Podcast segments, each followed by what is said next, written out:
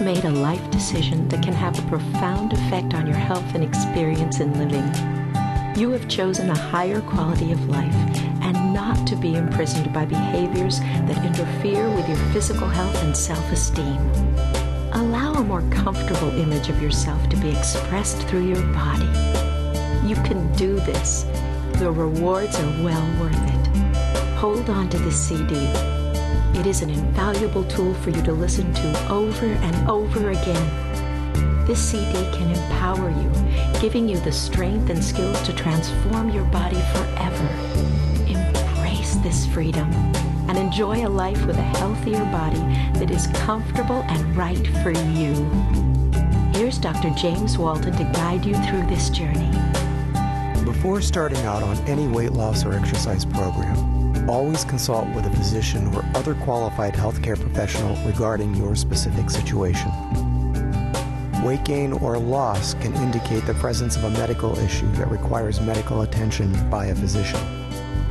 This program is intended to be in addition to a well thought out and supervised weight management program under the care of a physician or other nutritional health expert.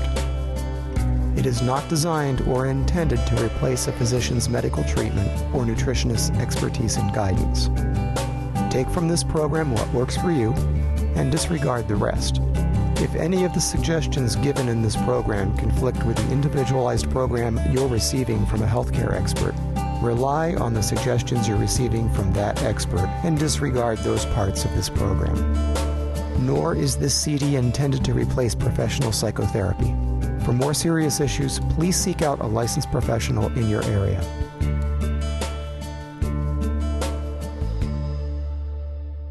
Losing weight is not about hating the body you have right now. It's about appreciating and loving that very body. Within its own physical limitations, this body has been a wonderful and loving servant of your will. Your body is the point through which you experience all of your thoughts and feelings, all of your physical sensations and perceptions of the world around you. Your body is the point through which you experience the entire reality of your life.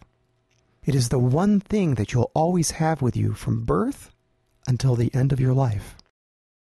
It deserves your love no matter what condition it's in at this given time.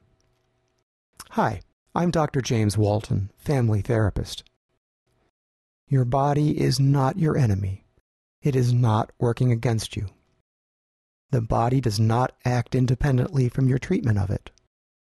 Your body only responds to the way you treat it. It reflects the care that you give it. If you feed it foods that cause it to gain weight, it will respond by gaining weight. If you exercise within reason, it will become more efficient and toned. It is a loving servant of your will within its individual limitations.